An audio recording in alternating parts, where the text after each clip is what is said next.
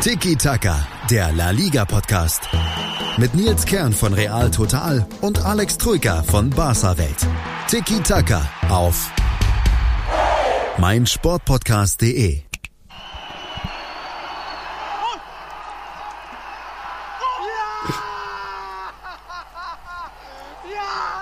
Na Alex, was meinst du, was könnte das sein? Geht noch weiter. So, jetzt bist du dran. Was war das, mein Freund? Ähm, ist das der neue Joker, der da wahnwitzig in seinem, in seinem ah, Film gut kombiniert? Ja, äh, ja. So, ich war zwar nicht geschminkt im Messiah, aber die Lache hat mich tatsächlich auch ein bisschen sehr an den Joker erinnert. Ihr habt gerade so gesehen alle gehört, die letzte letzten Sekunden des Spiels von Real Madrid beim FC Valencia. 95. Minute. Karim Benzema macht doch noch das 1 zu 1 und irgendwie fand ich das, ich kann es dir nicht erklären, aber ich fand es so witzig, dass ich echt ja. schreien musste und lachen und bin halb vom Stuhl geflogen und das Video das ging ziemlich viral. Aber du hast es erkannt, denke ich mal jetzt. Äh, das wird dich nicht überraschen. Ich fand es nicht so witzig. Nee? Komisch. Nee. Komisch. Ich habe das Spiel auch live geschaut, wenn auch nicht im Mistaya, sondern vom Sofa aus. Ja. Und ich war nicht ganz so amüsiert, ob dieses Ausgleich ist. Ja, auch deswegen vielleicht habe ich mir schon gedacht, weil der Alex daheim auf dem Sofa sitzen, sich schon die Hände reibt und ha, mit einem ja. Punkt hat Barca doch den Spieltag so gesehen für sich entschieden. Aber nein, Real hatte dann doch noch eine Antwort. In diesem Sinne, schönen guten Tag, guten Morgen, hallo da draußen, hier Hola, bei Tiki Taka eurem La Liga Podcast bei meinsportpodcast.de und ich, Alex, ich glaube, das wird mal wieder eine volle Folge mit zweimal V oder zweimal F. Volle Folge F äh, V und F. ja. ähm, wir, wir, Übrigens, äh, bezüglich äh, zu Benzema möchte ich noch oh, ein Wort loswerden. Ob die jetzt Punktgleichheit in den Klassiker gehen oder nicht, ist mir persönlich recht egal. Ich habe es eher aus dem Blickwinkel der Psychologie betrachtet. Mhm. Denn dieser Last-Second-Treffer äh, Treffer ähm, Real Madrids ist natürlich psychologisch gesehen äh, ein richtig dickes Ding für Madrid. Ne? Also das tut denen richtig gut, das gibt ihnen Auftrieb, ähm, das gibt ihnen Selbstbewusstsein, wohingegen eine Niederlage natürlich der, die schlechtestmögliche Generalprobe quasi, ähm, gewesen wäre. Also aus diesem Blickwinkel habe ich es betrachtet, deswegen hat mich das Tor so genervt. Da hast du mir ja. auch jetzt einiges vorweggenommen. Das hätte ich später auch noch gebracht. Vor allem auch der Gegensatz. Denn Barcelona ja. hat ja so gesehen eine Führung aus der Hand gegeben. Äh, war ja. in der 65. Minute, als das 2-2 fiel, also gar nicht so spät, aber trotzdem eine gefühlte Niederlage, eher zwei Punkte verloren und ja. Real geht halt mit äh, Kopf nach oben und einen Punkt gewonnen und wow, wir sind eine, eine super Truppe. Und deswegen, ja, bin ich da auch ganz zufrieden, wie dann so dieser 17. Spieltag verlief. Und ja. liebe Zuhörer, äh, hallo nochmal. Wir haben bei diesem dieser Folge, äh, das ist jetzt schon unsere 18. Episode von Tiki Taka, werden wir euch drei große Blöcke vorstellen. Wir werden im ersten Block ein bisschen vielleicht mal versuchen, schneller über den Spieltag zu gehen. Dann im zweiten Block natürlich war heute am Montag, wir nehmen abends auf, war das große Thema natürlich Champions League Auslosung alle sieben Spanier sind weiter in Champions und Europa League. Da werden wir kurz drauf eingehen, gucken, ja, wen äh, Barca und Koso im Achtelfinale erwarten. Und dann natürlich nochmal ein ganz großer dritter Block zum Abschluss. Am Mittwoch ist es soweit, 20 Uhr. Ihr wisst, das Spiel mit dem spanischen lustigen Namen, übersetzt Klassiker. Also da werden wir, Alex und ich, ich glaube, ich habe auch ein paar noch Dinge, wo ich dich, glaube ich, ein bisschen noch reizen mit kann. Und wir hatten ja auch noch ja. einen kleinen Cliffhanger bei der letzten Episode, aber da kommen wir dann später drauf. Genau, ich würde auch sagen, wir ja. sprechen später über den Klassiker ja. und machen jetzt mal generell La Liga. Genau. Barcelona und Real Madrid nach so gesehen 16 Spielen für die beiden erste immer noch punktgleich vorne. Also überraschend, dass dann doch beide gepatzt haben in ihren Generalproben. Natürlich für beide anstrengende Aufgaben. Barcelona war ja schon Samstagnachmittag im Anoeta im Einsatz und hat da ja auch schon die letzten Male hin und wieder mal Federn gelassen bei Real Sociedad. Und so war es am Ende ein 2 zu 2, obwohl das zwischendurch mal ganz flüssig lief, glaube ich. Tore von Griezmann, schöner Lupfer, dann von Suarez, Messi schön rübergelegt. Da haben sie dann plötzlich 2-1 vorne gelegen und es hätte, glaube ich, noch irgendwie ein Tor folgen können. Also es hätte fast reichen können für die drei Punkte. Aber dann hat doch noch, aber dann hat doch noch ähm, auch Testegen dann eine unglückliche Figur gemacht beim 2 zu 2 oder wie sahst du dann die Szene, Alex? Ähm, grundsätzlich hat ähm, La Real für mich zwei Geschenke bekommen. Das erste ist ein Geschenk meiner Meinung nach des Schiedsrichters. Für mich reichte das nicht aus für einen Elfmeter, werden wir gleich thematisieren. Das zweite Geschenk, du hast es richtig angesprochen, ist zumindest ein halbes oder ein mhm. Dreiviertelgeschenk von Ter Stegen, denn er sah nicht glücklich aus. Er patscht den Ball nach vorne.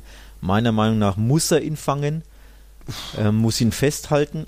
Er hatte aber, so habe ich es gesehen, gar nicht die Intention, das überhaupt zu tun, sondern er wollte ihn, wie gesagt, wirklich da wegbaggern, wegpatschen, wie auch immer man das bezeichnen will. Ja, und macht das halt genau vor die Füße von Alexander Isak dementsprechend. Ja, auch da ein Geschenk des Torhüters, also zwei geschenkte Tore. Na, ich würde ja. da Testegen fast schon eher ein bisschen in Schutz nehmen, weil der Ball wurde noch leicht abgefälscht, sprich vielleicht Testegen war darauf eingestellt, stehen zu bleiben, war nicht auf einen Sprung vielleicht eingestellt und dann wurde eben die, der Ball mhm. direkt nach dem Abschluss doch noch abgefälscht, ging in die Mitte, also muss er sich dann doch noch lang machen, kam gerade so hin, sonst wäre es vielleicht auch noch ganz anders ausgegangen, wenn er nicht hingekommen wäre. Dann steht halt der Mittelstürmer blöderweise auch ein bisschen ungedeckt da. Ja, eine halbe, halbe Schuld am Gegentor kann man glaube ich schon sagen, aber im Internet hat man ja gelesen, äh, Torwartfehler. So, so krass hätte ich das jetzt nicht abgestempelt, war halt unglücklich mhm. durchs Abfälschen. Aber ja. du sagst, und du hast auch getweetet, da, das habe ich nochmal rausgekramt, den ersten Elfmeter hast du als Joke bezeichnet. So sowas was äh, ein Soft Penalty Penalty passiert bei jeder Ecke hast du geschrieben. Aber mhm. ich finde da schon, dass Busquets, der, sein Arm war immer angewinkelt. Der hat ja Jolente da ab, dran gehindert, dass er zum Ball geht, dass er abheben kann. Und das war einfach nicht nur ein ausgestreckter Arm von Busquets so ein bisschen auf der Schulter gelegen, sondern wirklich äh, mit der prallen Hand auf der Brust angewinkelt, äh, gebeugter Arm. schon mit richtig Druck hat dann Jolente da festgehalten. Also für mich war das, gibt's da gar nichts eigentlich zu äh, ähm, diskutieren. Ich war da fast überrascht. Ich konnte das Spiel nicht sehen, habe danach die Highlights gesehen und war auf das Schlimmste eingestellt, den schlimmsten Skandal, den neuen Aufreger des Tages bei Tiki Taka. Aber ich muss sagen, nee, das muss man so konsequent pfeifen. Und jetzt kommst du. Findest du? Ja. Also der Kollege Lorente war es, ne? Ja. Diego. Ähm, in den ganzen Frames davor sieht man, wie sich beide gleichzeitig an den Armen, Schrägstrich Schultern und am Trikot gegenseitig halten. Also Busquets zielt quasi an seiner Brust am Trikot und Lorente zieht an Busquets Ärmel, würde ich jetzt mal sagen, oder hält seinen Arm fest, wie auch immer. Also es ist für mich tatsächlich das, dieses typische Behaken. Und in dem Fall geht es sogar von beiden Spielern aus, mit dem Unterschied, dass Lorente halt eine Millisekunde früher fest äh, loslässt und Busquets eben diese Millisekunde länger festhält. Und der Schiedsrichter sieht natürlich, wie dieses Trikot dann gespannt ist. Ne?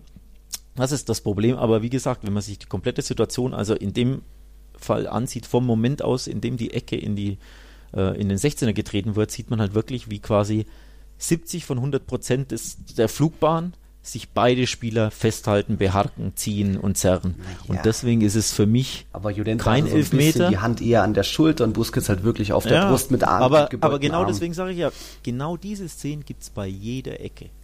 Also es war nicht so, dass der eine den einen 100% umklammert, festhält, wie auch immer, und der andere nichts macht, sondern es ist dieses typische Behaken mit einem Ticken mehr von Busquets, aber für mich ist das noch nicht ausreichend für einen Elfmeter, vor allem eben, weil Lorente auch ähnliches gemacht hat. Also für mich ist es ein Soft Penalty.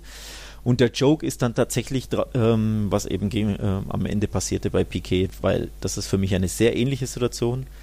Und da gab es eben dann keinen Elfmeter, in der anderen Situation schon. Ich finde, das ist dann mit zweierlei Maß messen und aus meiner Sicht zweimal nicht Elfmeter geben, wäre für mich die korrekte Wahl gewesen. Also ich würde auch beim, Elf beim Piquet keinen Elfmeter gegen mich wollen mhm. oder für mich wollen, aber eben den Busquets-Elfmetern auch nicht. Mhm.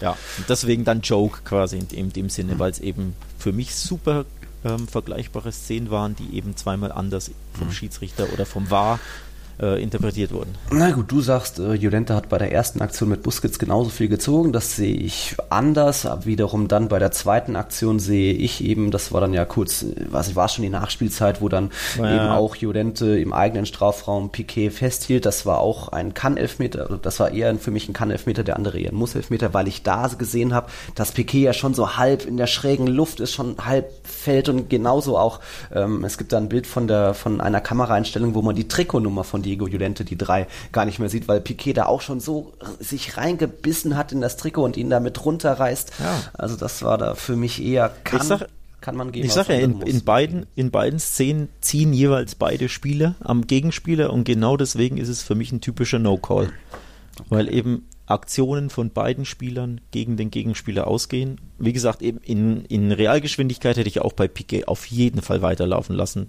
Also muss ich echt sagen, ich habe ich hab vor dem Fernseher da keinen Elfmeter gefordert oder irgendwie gedacht, dass es einen Elfmeter geben sollte oder müsste. Mhm. Ähm, aber wie gesagt, wenn ich eben die eine Szene dann mit der Szene an Busquets vergleiche, finde ich, sollte man die Szenen gleich bewerten und eben nicht unterschiedlich. Und das ist für mich das, der Aufreger an dem äh, Spiel. Okay. Ja. So gehen dann die Katalanen mit einem eher schlechten Gefühl aus diesem Spiel, aus dem Anoeta, haben auch jetzt schon 20 Gegentore in der Liga. Das mhm. ist so gesehen in diesem Jahrtausend. Ich habe da die Statistik, glaube ich, wieder vom Pedrito. Äh, gab es nur zweimal bei, in Bas, bei Barcelona, dass man noch mehr Gegentore zu, zum jetzigen Zeitpunkt hatte. Das waren einmal 2000 und 2003 mit 24 und 21, aber 20 Gegentore nach jetzt erst 16 Partien ist schon eine Nummer auch und zeigt auch, dass da die Katalanen zu schlagen sind, zumindest hinten. Wenn die vorne vielleicht mal nur ja. ein, zwei Tore machen, dann kann, geht da auch was für Real Madrid am Mittwoch. Übrigens auch im, im Spiel ähm, gegen La Real war es so ein bisschen Spiegelbild der Saison, wenn man so möchte. Quasi in einem Spiel kulminiert. Denn Bars hat seine zwei Gesichter so ein bisschen gezeigt, wenn man so möchte. Ähm, in der ersten Halbzeit wurden sie mal wieder, wurde ihnen mal wieder auswärts, wie so oft, der Schneid abgekauft mhm. gekauft, gegen einen bissigen Gegner, der anläuft, der presst, der mutig ist, mhm. der laufstark ist, kam Barca wirklich nicht oder konnte sich nicht durchsetzen, kam nicht ins Spiel. Aber sie haben halt trotzdem diese krasse individuelle Klasse. Ja. Man hat es nämlich beim 1-1 gesehen und beim 2-1 dann für ja. Barca, ähm, dass sie sich trotzdem daraus dann befreien können und eben dann auch aus dem Nichts mhm. auch wirklich entscheidende Tore schießen können. Denn für mich war das 1-1 sehr, sehr überraschend. War jetzt, also, war jetzt schon das dritte Mal, glaube ich, dass Griezmann so ab der Mittellinie geschickt wird genau. und dann genau. einfach mit seiner Schnelligkeit nicht mehr einzuholen genau. ist und dann das ist halt souverän das, abschließt. Was ja auch die Gefahr ist. Ne? Ja. Du musst gegen Barca so spielen, meiner Meinung nach. Also La Real hat das wirklich super gemacht. Mhm. Bissig, Pressing, laufstark, ähm, all, all diese Tugenden, die man eben gegen Barca braucht, auch mit Mut spielen, ne, was, was wir ja beisp beispielsweise beim BVB so bemängelt hatten, mhm. dass die so viel Angst hatten ne, mhm. und so defensiv agiert sind.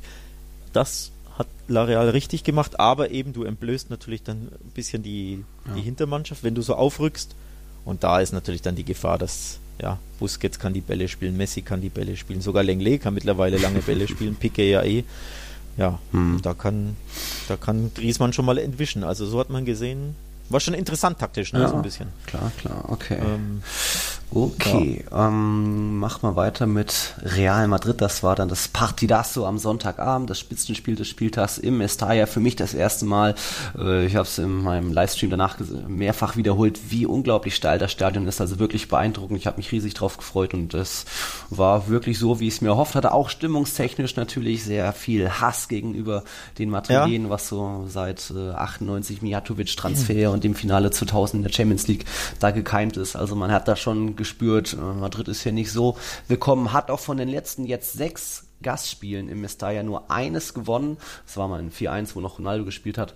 Aber jetzt wieder fast eine Niederlage, aber die Serie ist immerhin ähm, die jetzt Real Madrid elf Spiele hintereinander ohne Niederlage, dank Karim Benzema, der da eben noch in der 95. Minute dann zur Stelle war und eigentlich einen guten Auftritt, einen konzentrierten Auftritt, wo es auch darum ging, erstmal ähm, dem Gegner abprallen zu lassen, sich müde die Hörner abstoßen zu lassen, wo es erstmal darum ging, das haben auch wieder groß mit einem tollen Auftritt, Valverde wieder sehr bemüht in vielen Zweikämpfen, Zweikämpfen sehr, ähm, sehr, sehr präsent, auch sehr intelligent, wann er wohin geht und dann Benzema vorne wieder irgendwie zur Stelle mit einem Tor und auch sechs Keypässen. Also der hat eine überragende Saison bislang und da war auch mehr, äh, ein Punkt absolut verdient, auch wenn es natürlich sehr spät und sehr, ähm, ja, dann noch glücklich zustande kam, auch dank einem großen Torhüter, der sich da irgendwie hochschraubt und irgendwie noch den Ball behaupten kann mit seinen drei Metern im Strafraum. Aber Sidan sagte, man hätte sich mehr verdient gehabt, dem stimme ich zu, aber das, der Sieg ist schon für, dieser Punkt ist für die Moral sehr wichtig. Auch da hat man übrigens wieder gesehen, welche zwei Gesichter Valencia hat, die auch in der Anfangs, keine Ahnung, halben Stunde, 20 Minuten sehr passiv agiert mhm. haben. Ähm, da war Real wirklich klar am Drücker. Das war mir wieder zu passiv. Ähm, also auch aus neutraler Sicht einfach. Ich wünsche mir das ja immer, dass, dass Mannschaften nicht so ängstlich agieren, vor allem daheim. Ne? Da gibt es ja eigentlich keinen Grund mhm. gegen die großen zwei. Aber in der zweiten Halbzeit hat Valencia das Gegenteil gemacht. Da haben sie dann gepresst, da haben sie Druck gemacht, ne? da ja. haben sie mit, mit, mit Willen und Mut und, und auch Selbstbewusstsein gespielt und da hast du gesehen, was eben gehen kann gegen die Großen. Mhm. Und da haben sie auch in der Phase ihr Tor geschossen. Ne? Das war quasi ihre stärkste ja. Phase. So ähm, rund um die. Ja, ich glaube, Couture ähm, hat vorher noch äh, ein 1 zu 1 sich durchgesetzt gegen, war das gegen Ferran Torres, glaube ich, wo er mal die Beine noch zusammenbekommen hat, aber dann in der 78. Minute stand dann doch irgendwie Carlos Soler, der Torschütze, zum 1-0. Mehr oder ja. weniger frei im Strafraum, war halt Vorwärtsbewegung der Königlichen, hat dann vielleicht auch ein defensiver Mittelfeldspieler gefehlt, denn es war jetzt das 22. Saisonspiel und zum allerersten Mal Casemiro nicht begonnen, durfte sich mal schon, war ja mit Gelb vorbelastet, also da war sie dann das Risiko zu hoch, ähm, ihn ja. zu bringen und ihn dann vielleicht im Klassiko zu verlieren. Aber es ging ja dann nochmal gut. Dank Benzemas jetzt schon zwölften Tor in La Liga. Damit ist er weiter, äh, wie sagt man, ja. oben auf mit Messi. Pichichi. Pichichi. Mit, mit Messi. Beide ja. haben zwölf. Ja. Also auch da Augenhöhe, Augen. wenn wir später darauf zurück äh, ja. genauer eingehen. Ja, also ich hatte da einen ganz schönen Tag in Valencia. Ja Übrigens, ich habe deine, da, ja ich, ich habe deine Instagram-Stories verfolgt. Hm. Ähm, ich war ein bisschen neidisch, kann ich schon sagen. ah. Nicht nur, weil du am Strand warst, da bin ich ja eh neidisch, ich bin ja Strandmensch. Ja. Ähm, auch weil du in Mestalla warst, denn dieses Stadion ist ja. seit Jahren auf meiner Bucketliste. Ah, musst du machen. Ähm, also da will ich wirklich schon immer hin. Und eben beim Stand von 0-0, ich glaube bis zur was, 75. oder so, Achten, ja. 0 ne? ja. habe ich auch an dich denken müssen weil ich mir dachte, jetzt ist er schon im Messiah bei so einem geilen Spiel und dann geht das nur null aus. Und es war ja teilweise auch wirklich wenig los. Ne? Ja. Also ähm, es war zwar intensives Spiel, aber die wirklichen Torchancen, ja. vor allem bis zum, bis zum äh, Führungstreffer, ja. mir wirklich. Real eher aus der Ferne auch gefährlich, weil Werder ja. und Groß da im ersten Durchgang mit den wahrscheinlich besten genau. Schüssen. Aber ja, ja und deswegen musste ich eben an dich denken, so von wegen, da ist man schon mal im Mestalla, dann will man doch Tore sehen und dann kriegt bekommt der arme Kerl keine Tore zu sehen. Aber umso geiler war ja dann dein, aus deiner Sicht, aus eurer Sicht natürlich äh, das Ende, ne? Ja, ich, äh, huhuhu, da kommt ja, die Joker. Also da, da war ich dann durch. auch wieder neidisch. ja, das ist, das ist Real Madrid. Das hat mich dann erinnert natürlich an 2014, das gewonnene Champions League Finale. Spät Ramos auch, äh, ich glaube, das letzte Mal, als so ein spätes Tor gefallen ist, das war noch gegen Elche, Ronaldo auch in der 95. Minute, also in der Liga. Passiert nicht so oft und wenn es dann so entscheidend ist, ist es umso schöner. Ähm, mhm. Kurz noch, wenn du sagst, du willst das Mestalla unbedingt mal sehen, musst du dich auch beeilen. Das soll ja. Das?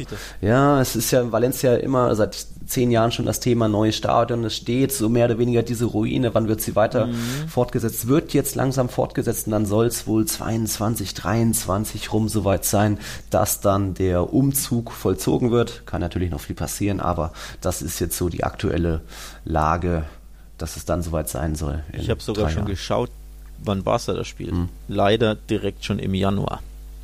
Diesen das jetzt. ist etwas, ja. etwas kurzfristig, vor allem Januar ist halt Winter. Ne? Ja, aber Dezember da hat man schon den Strand.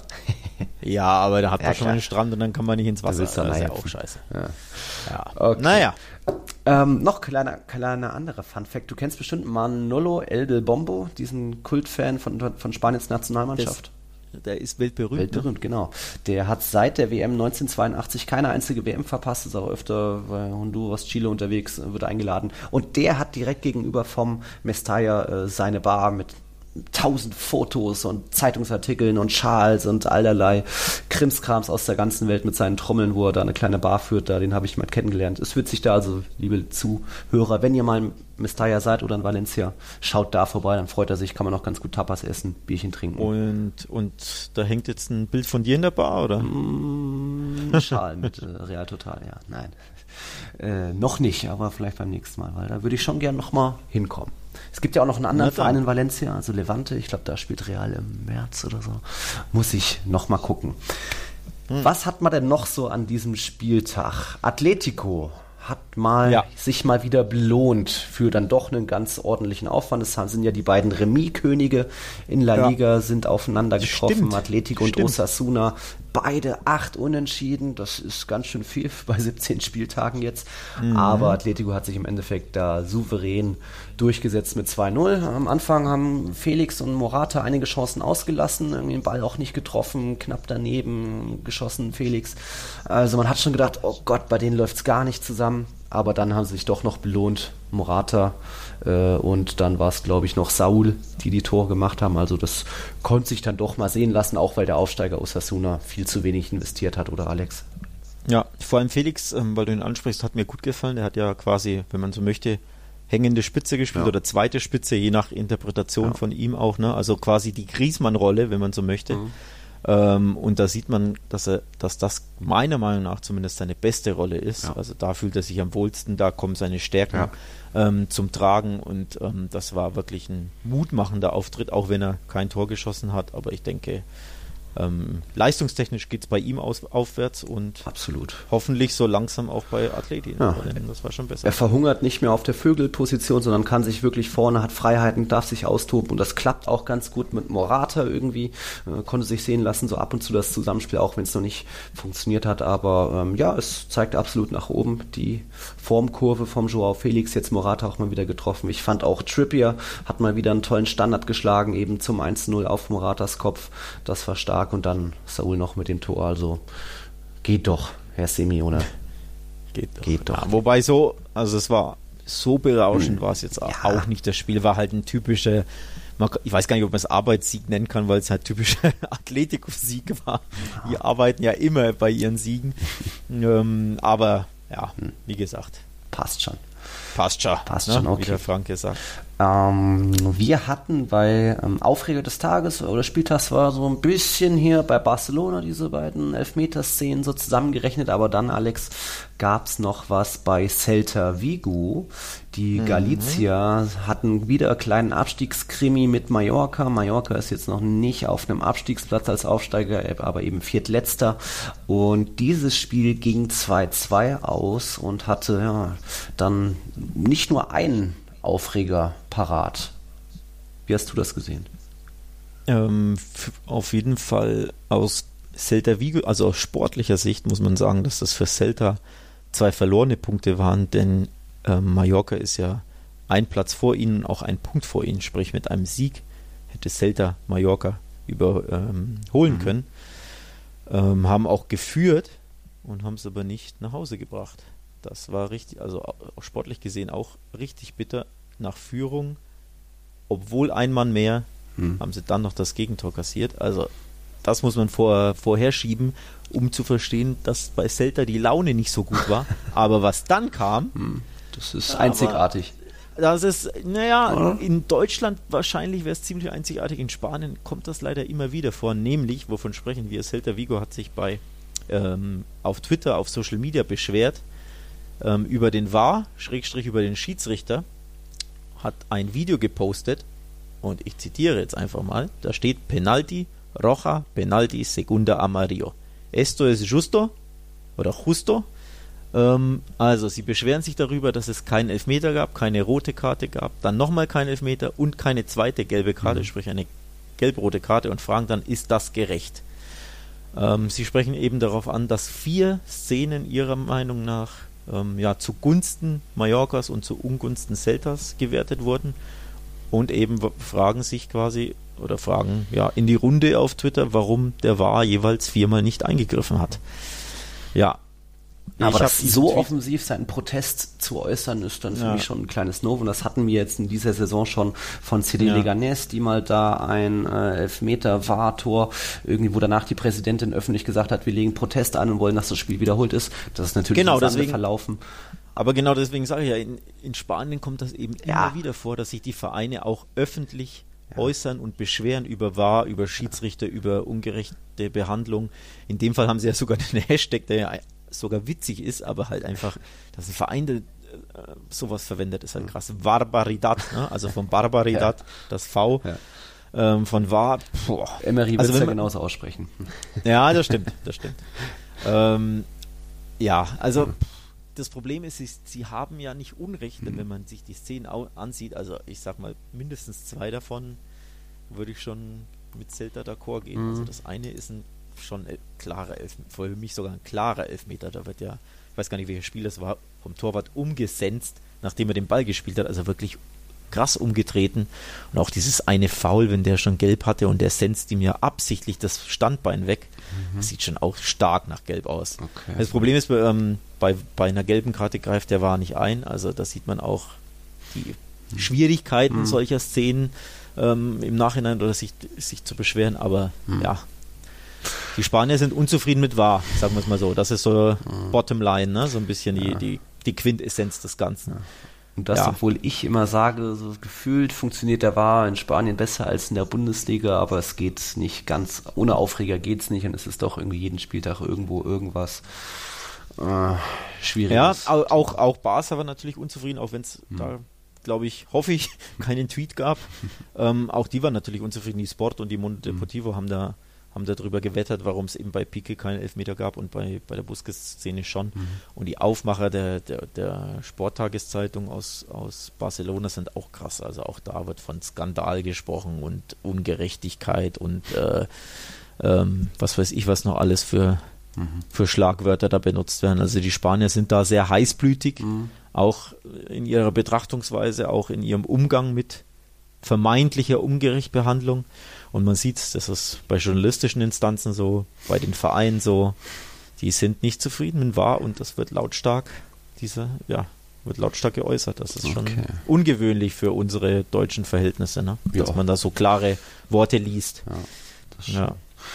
Okay, vom, vom, Absch vom Keller der Tabelle, da ist eigentlich, hat sich nicht viel getan. Espanyol ist immer noch letzter vor Leganes und Celta, die drei auf den Abstiegsplätzen. Und auch oben hat sich nichts verändert. Und das, obwohl äh, die ersten drei allesamt gepatzt haben. Denn Barca und Real haben unentschieden gespielt und der Tabellendritte ist immer noch Tabellendritter, obwohl er verloren hat. Sevilla musste sich mal mhm. wieder geschlagen geben und hat so gesehen Villarreal, wie, wie, Villarreal, Villarreal den ersten Sieg seit sechs Spielen ohne Erfolg beschert und das auch ja. nicht ganz unverdient. Ich glaube, das Spiel, das Spiel hatte einen Rekord. Ich hatte irgendwo eine Statistik gelesen: 68 Flanken allein von Sevilla wurden geschlagen. Boah. Also Höchstwert in La Liga hatte ich irgendwas gelesen.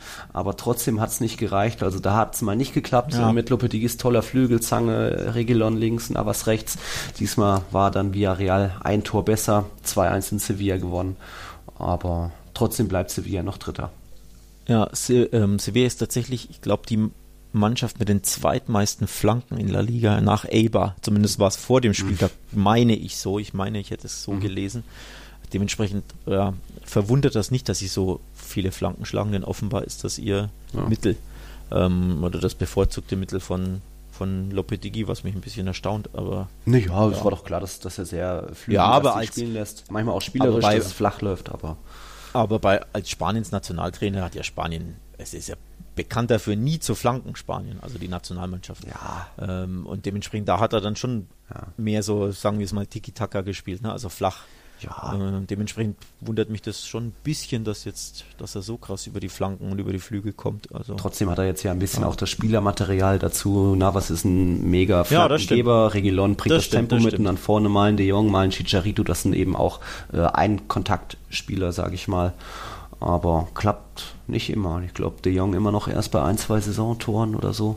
Also läuft noch nicht. Jetzt für Sevilla hatte, wer war das? Moinier getroffen oder wie heißt er? Egal, 1 zu 2, Sevilla bleibt trotzdem noch Dritter und dann sie da auf Platz 4 kommt eine kleine Überraschung. Ein Team aus mhm. Madrid. Getafe ja. hat sich irgendwie hochgekämpft. Jetzt mit 30 das, Punkten. Das in Anführungszeichen Lieblingsteam dieses ja. Podcasts. dieses Podcast. Aber ich habe die jetzt gesehen am, am Wochen, äh, am Donnerstag mal wieder in der Europa League. Da haben sie krass nur da mit 3-0 bezwungen. Und da muss ich mal sagen, diesen Sturm, den sie vorne haben, der ist schon effektiv und der kann was. Ja, man, man hat ja einerseits Ankrel und Mata, das sind so die Stammstürmer da, die haben beide jeweils elf und sieben Saisontore wettbewerbsübergreifend. Und mit den beiden hat es gegen Krasnodar anfangs nicht so geklappt. Und dann wurde der Routinier eingewechselt, Jorge Molina, mhm. 37 Jahre alt, Vereinslegende, der hat dann eben sein viertes Saisontor gemacht. Also die drei zusammen jetzt schon 22 Mal geknipst, was für Retafe eine ganze Menge ist. Die haben allein in La Liga nur 26 Treffer insgesamt und stehen dann jetzt irgendwie da mit 30 Punkten ein Tor, äh, ein Punkt sogar noch vor Atletico und das ist schon beachtlich, auch wenn es nicht ja. immer schön ist, wie Alex ja schon nee. oft sagt. Und jetzt fünfmal äh, hintereinander gewonnen und das jedes Mal auch ohne Gegentor. Stichwort nicht immer schön. Sie hatten gegen Valladolid beim 2-0 eine 67-prozentige Passquote. Das haben normalerweise Abstiegskandidaten ne? Und keine Champions League-Aspiranten. Also 67 Prozent. Also die, hm. der Richtwert ist immer so, Top-Teams sollten 80 haben, mhm. plus natürlich. Ja. Also Barca und Real sind immer am krassesten mit so 88, 87, 86 Prozent. Ne? Ja. Generell Top-Teams 80 plus. Und sobald du quasi unter 75 hast, kannst du schon davon ausgehen, die spielen gegen den Abstieg oder spielen zumindest sehr unansehnlich. Mhm.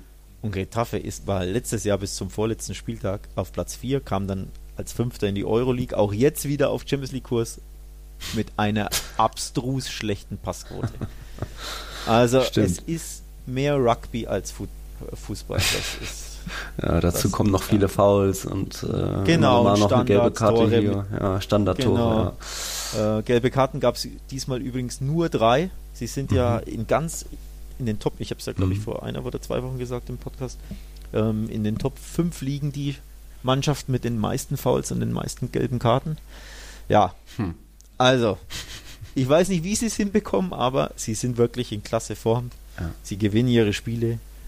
Sie kaufen dem Gegner immer wieder den Schneid ab. Sie sind eiskalt vom Tor. Du hast es angesprochen, die Stürmer knipsen da wirklich gut. Also auch letztes Jahr waren Molina und genau, Marta die, die Top-Torschützen, ja. haben da ich glaube, beide zweistellig getroffen, was für so einen Verein schon krass ist, für, dafür, dass sie wenig Torschancen mhm. haben, wenig den Ball haben, mhm. Ähm, nicht nach vorne spielen so wirklich. Er sogar schon Nationalspieler geworden, also das ja, ist, ist beachtlich, aber ja, wie sie es anstellen, ist nicht so meine Sache. okay, mal gucken, naja. was dann heute so deine Sache war, Alex. Heute war Champions League Auslosung. Uiuiui, das ist eine Überleitung. Ah, klappt, hat mal wieder geklappt. Und das gucken wir und hören wir uns gleich an nach einer Werbung. Kennt ihr schon mein Musikpodcast.de? Deutschlands erstes Portal für Musikpodcasts. In der neuesten Episode von I Want to Tell You About the Beatles geht es um Derek Taylor. Das war einer der engsten Vertrauten der Beatles. Als Pressechef verhalf er der Band nach vorne, machte sie mit zur Weltmarke, aber nicht nur die Beatles, sondern auch die Beach Boys machte er zum Kulturphänomen und er war derjenige, der der Welt das Ende der Beatles verkündete. About the Beatles mit Malte Asmus. Pause.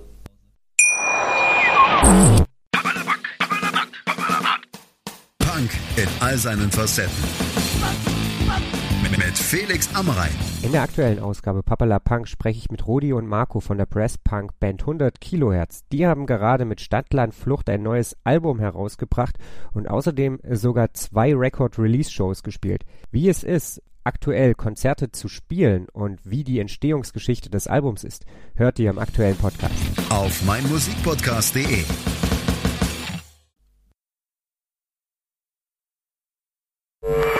Die aktuellsten Themen aus der Welt des Sports. Auf meinsportpodcast.de. Willkommen bei meinsportpodcast.de. Wir sind Podcast. Wir bieten euch die größte Auswahl an Sportpodcasts, die der deutschsprachige Raum so zu bieten hat. Über 20 Sportarten, mehr als 45 Podcast-Serien, über 9000 veröffentlichte Podcasts und über 5 Millionen Podcast-Downloads allein im Jahr 2018. Wir sind Podcast. Wir sind meinsportpodcast.de. Die Kugeln sind gerollt, die Lose gezogen, Europa und Champions League, die Achtelfinals stehen und wir bleiben beim FC Getafe, denn da müssen sich jetzt Ankel, Molina und Co. Mata im Achtelfinale ziemlich strecken, denn es kommt ein Champions League, äh, wie sagt man, Ausscheider äh, nach Getafe. Ajax Amsterdam wurde den Madrilenen zugelost und ich glaube, da war es dann das mit der Europapokaltournee für die Vorstädter, oder Alex? Ja, auf jeden Fall wirklich bitteres Los für Reta. Für die, für die war das wirklich wichtig, ähm, in, die, in die nächste Runde ähm, einzuziehen, ja. also in die offiziell in die Zwischenrunde jetzt. Ähm, denn die wollen sich verstärken im Winter. Unter anderem sind sie an Carles Alenia von Barca dran. Mhm. Und der Präsident hat da gesagt, dass wenn sie weiterkommen, dann setzt das eben den Finanz mhm. äh, oder finanziell haben sie dann quasi mehr Spielraum, weil sie mehr Einnahmen haben, mhm. um sich eben zu verstärken. Mhm. Aus dieser Sicht wäre natürlich jetzt dann direkt das Ausscheiden in dieser Zwischenrunde bitter. Aber gegen Ajax sind sie, wie du es schon richtig sagst, wirklich der Underdog. Mhm. Würde mich aber trotzdem nicht überraschen, wenn sie eine, Über äh, eine Überraschung schaffen. Mhm. Ja.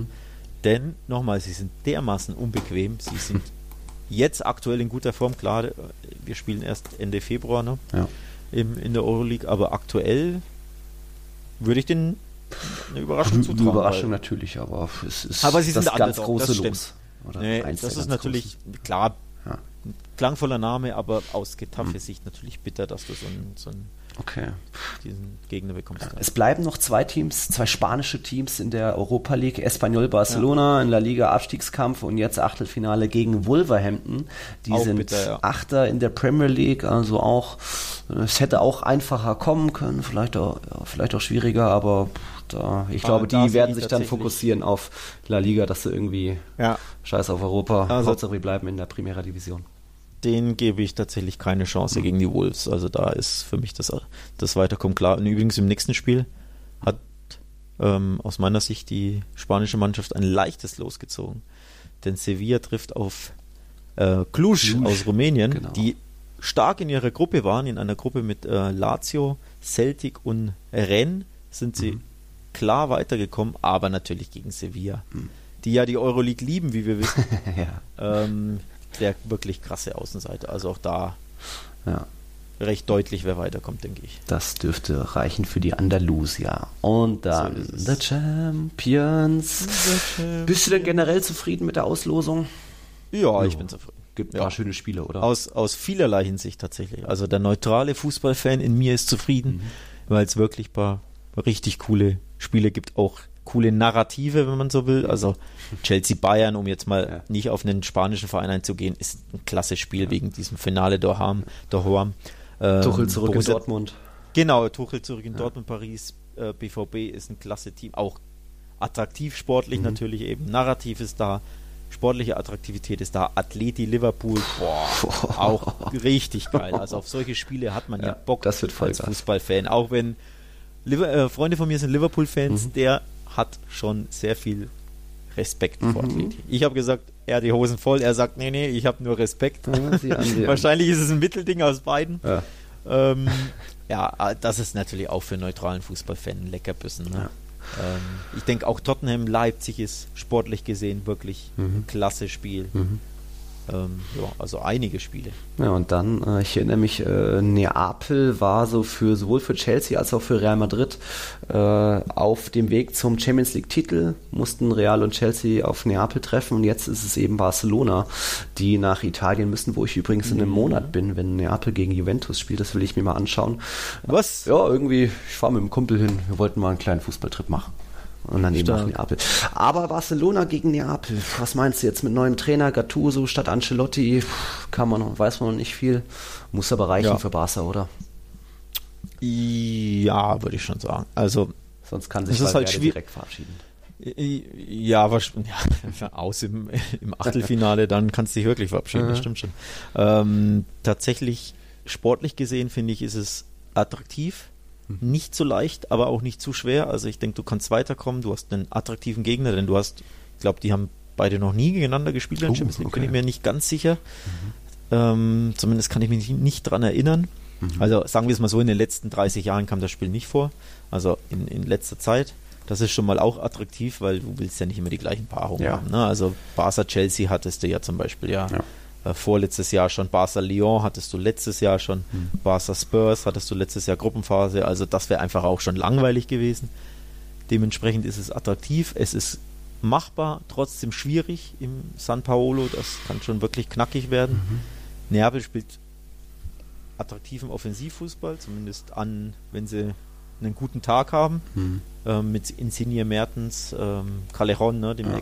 Ex-Madrider, die, die, wuseln und wieseln da vorne schon cool rum. Also auch attraktiv, wie gesagt. Also das Los hat schon einiges. Mhm. Wir sind jetzt Achter in der Serie A, also natürlich keine gute ja. Saison. Deswegen musste ja auch Ancelotti direkt nach der, ja. dem äh, gelösten Achtelfinalticket gehen. Ähm, ist es denn auch so dann, was wäre so dein Wunschlos gewesen oder dein Horrorlos?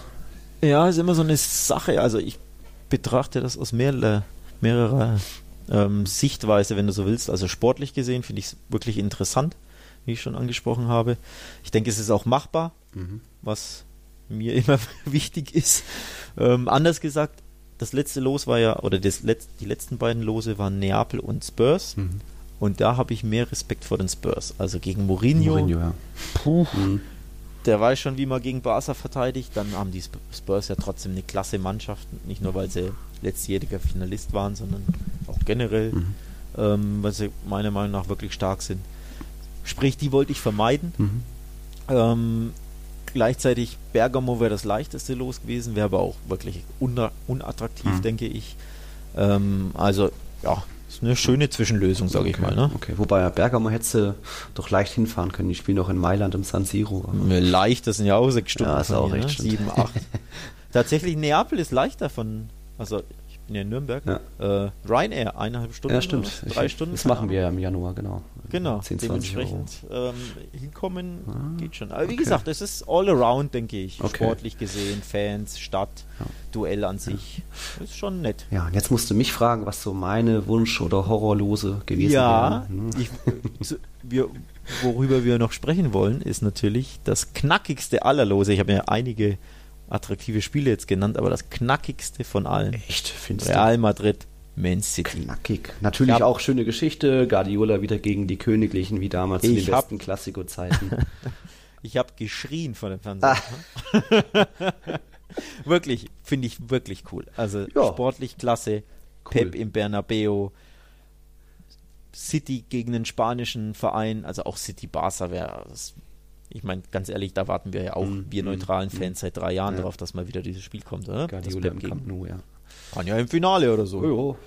Schauen wir mal. Jetzt nicht mehr. Nee, aber aus sportlicher Sicht klasse, aus neutraler Sicht ein super Spiel, ja, finde ich. Da stimme ich dir absolut zu. Ich habe jetzt keine Angst gehabt vor City. Ich, ich, bin froh, dass man Klopp umgeht, weil Klopp hat so mit Dortmund schon Real Madrid oft wehgetan und wird auch, hätte auch seine Jungs da gut auf Rache einstimmen können, dass die dass Salah und Co. da wirklich ausrasten.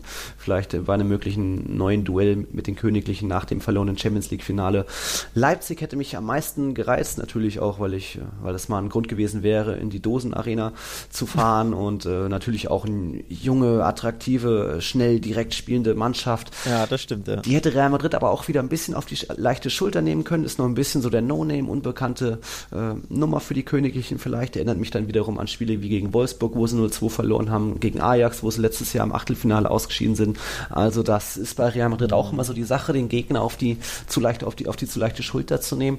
Deswegen jetzt Manchester City, da weiß man, was man hat. Das hat bisher geklappt bei den, äh, den zwei, vier Malen, die man äh, sich in der Champions League begegnet ist und natürlich Spitzenspiele, aber ich glaube schon machbar für die Königlichen, zumal die jetzt auch in einer besseren Form sind. Ich mich hab, war überrascht, als ich äh, die Premier League angesehen habe, dass es schon 14 Punkte Rückstand sind von ja, City auf krass. Liverpool. Das liegt natürlich auch an einer epischen Saison von den Reds aber ja. dass City da doch so weit abgeschlagen ist, trotz so hin, hoher Investitionen auch, wow, Trotzdem wird äh, Guardiola, das wird das Spiel, was seine ähm, Ära in, bei City wahrscheinlich prägen wird. Wenn er da ausscheidet, dann war es das ja. vielleicht auch für ihn oder er wird dann seinen Hut nehmen und sagen, es hat keinen Sinn mehr, weil dann ist er zum dritten oder vierten Mal früh gescheitert in der Champions League. Also da kommt es für ihn drauf an. Das ist, das Spiel hat ja seinen, seinen Reiz auch deswegen, weil einer der Top-Favoriten im Achtelfinale ja. schon ausscheiden wird. Das ist ja auch das ja. Krasse. Also wenn das jetzt ein Viertelfinale oder ein Halbfinale wäre, mein Gott, ne? Passiert und Darf weiter macht nichts. Aber Achtelfinale, also entweder Real mhm. oder Man City steht dann vor den Scherben einer Saison ja. auf äh, internationaler Ebene im März. Ja. Das ist schon krass. Dann gebe ich dir recht, wenn ähm, du sagst, das ist das Spiel der Runde. Also genau, und deswegen ja. ist das schon krass. Also wenn Chelsea ausscheidet im Achtelfinale, auch nicht schön, mhm. aber nichts Besonderes für die. Atleti Dortmund, ja. Die können genau, schon ausscheiden. aber bei Paris Für die wäre es natürlich auch bitter. Gegen Dortmund übrigens. Ne? Also auch da. Für Dortmund wäre es normal.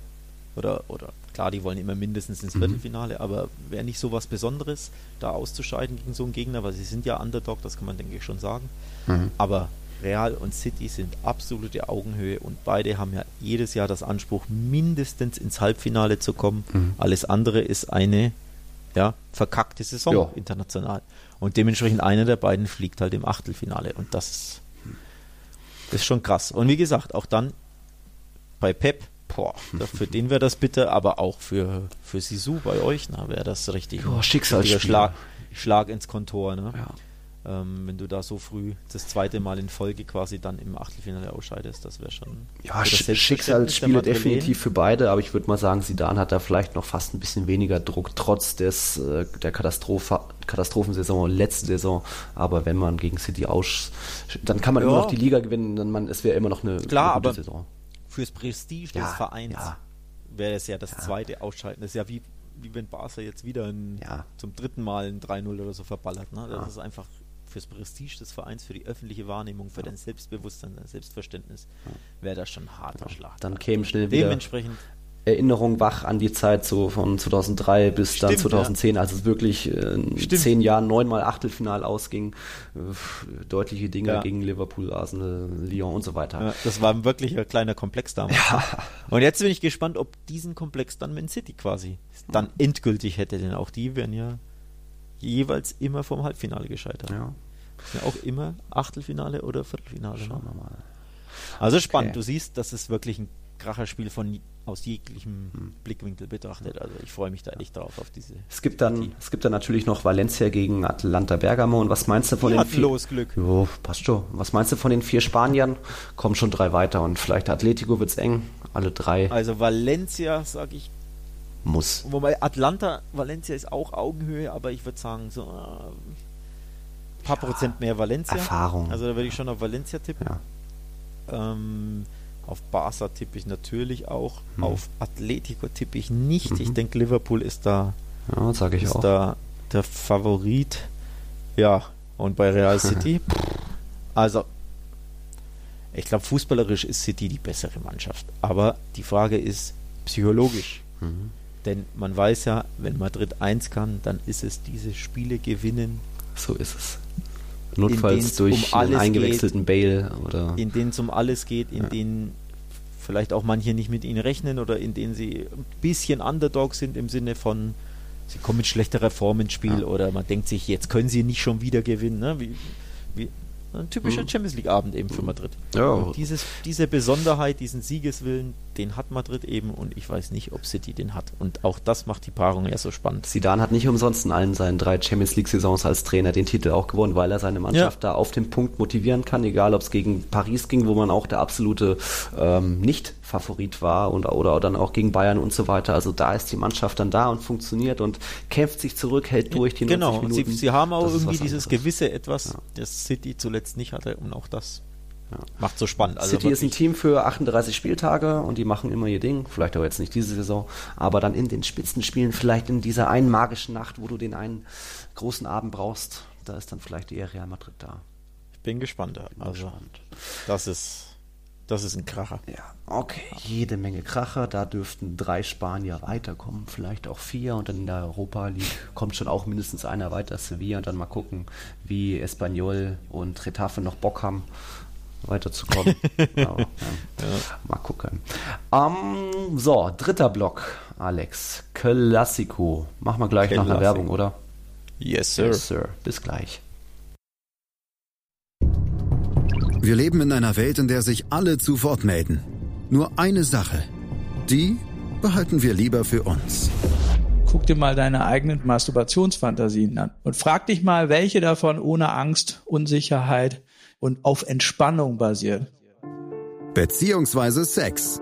Der Podcast für Paar- und Sexualprobleme. Hast du innerlich eine Rechnung offen und willst du diese Rechnung begleichen oder sagst du, okay, ich möchte in eine zufriedene und liebevolle Beziehung finden? Bettina Utzler und Robert Cordes, Sexualtherapeuten des Instituts für Beziehungsdynamik Berlin, sprechen das an, was sich sonst keiner traut. Professionell, einfühlsam, kompetent. Wir sehen die Welt danach anders, wir sehen Beziehungen danach anders, wir sehen uns selbst auch anders.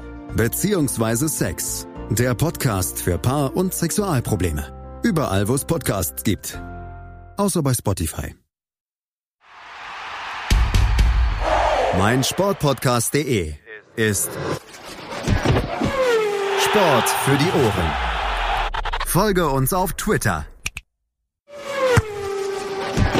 Die komplette Welt des Sports. Wann und wo du willst. Zirbelnuss ist eine Wappenfigur in Form des... Auf die Zirbelnuss. Der FC Augsburg Talk. Wer ist gegangen, wer ist gekommen? Transfers, Die Spiele oder Fangefühle.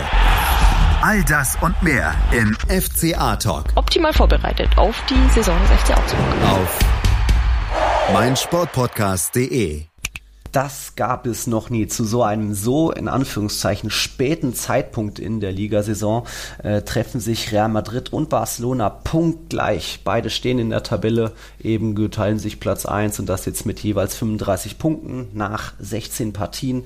Das gab es so gesehen noch nicht und ja, wer am Mittwoch gewinnt, der geht dann wahrscheinlich auch als kleiner Herbst-Wintermeister. Die Hinrunde ist ja noch nicht zu Ende in der Liga, aber es wird ja, ich würde mal, ich mal tippen, es wird spannend am Mittwochabend. Alex, wie siehst, was denkst du vom Spiel? Absolute Augenhöhe für mich. Ähm, ich finde, es gibt einige Parallelen zwischen den Mannschaften. Ähm, die offensichtlichste ist natürlich die tabellarische, ne? beide punktgleich, beide ähm, an der Tabellenspitze. So gesehen, tabellarisch treffen sie sich auf Augenhöhe, aber wie gesagt, es gibt einige Parallelen. Beispielsweise treffen sich die zwei besten Torschützen, mhm. Benzema und Messi. Beide haben gleich viele Tore, zwölf. Mhm. Ist auch das eine kleine Parallele. Dann haben beide die Saison eher ja, lasch angefangen, haben sich erst gesucht, hatten Verletzungsprobleme. Ähm, bei Madrid war es Hazard, der am Anfang Muskelprobleme hatte. Bei Barca war es Messi, mhm. also der Superstar mit Muskelproblemen direkt am Anfang. Auch das eine Parallele. Dann haben beide immer wieder Federn gelassen gegen Underdogs. Ähm, ne, ihr gegen wen, mhm. wer war es? Valladolid und ja. weiß der Geier gegen wen noch und Mallorca, Barca. ja, ja. Genau, Mallorca und auch Barca hier in Granada verloren und so. Also auch das eine Parallele. Und die nächste ist, beide haben aktuell eine richtig gute Form, denn mhm. sie sind seit einigen Spielen ungeschlagen. Ja. Bei Madrid sind es elf boah, Spiele, elf acht Siege, drei Unentschieden.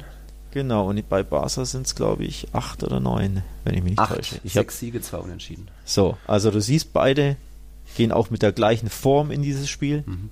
Also wirklich interessant, dass es so viele Gemeinsamkeiten gibt und dass man sich so auf verschiedenen Ebenen auf Augenhöhe mhm trifft, das macht den Klassiker nochmal besonders ja. ein bisschen. Und wenn du schon von Ausgeglichenheit redest, ähm, ich, ich werde ja viel gefragt die Tage, oh Nils, Real wieder im Klassiko, 1-5 das letzte Mal, wie viele gibt es diesmal? ich sage mal, nee, dieses 1 zu 5 äh, vor einem Jahr, als dann Lopetegui direkt danach gehen musste, das war in der Summe schon verdient, aber es gab einen Zeitpunkt in der Partie, da hat dann Marcelo gerade getroffen, danach Modric an den Pfosten, also da hätte es dann noch 2-1 für die Königlichen stehen können. Egal, es ist immer Momentum. Ich sage, Real Madrid Tritt tut sich im Camp Nou gar nicht so schlecht in den letzten Jahren, so wie Barca auch im Bernabeu. Also es gibt oft Auswärtsüberraschungen und warum ausgeglichen? Die letzten mhm. neun Gastspiele im Camp Nou gab es drei Siege, drei Unentschieden, drei Niederlagen. Also wie man es dreht, äh, waren alles dabei, inklusive natürlich dem Supercopa-Sieg von Real damals im Camp Nou und dann eben noch zwei andere Siege, auch unter Sidan drei Unentschieden und dreimal hat auch Barca gewonnen, wie jetzt zuletzt das 1-5. Deswegen bin ich eh schon äh, guter Dinge in das Duell am Mittwoch. Aber es ist ein, Bas ein Klassiko, ist untippbar, es, es passiert immer Unvorhergesehenes, egal ob jetzt ein Messi seinen großen Moment hat oder ob Suarez, Suarez mal wieder Bock auf einen Hattrick hat. Also man kann das nicht tippen. Man kann es nicht tippen.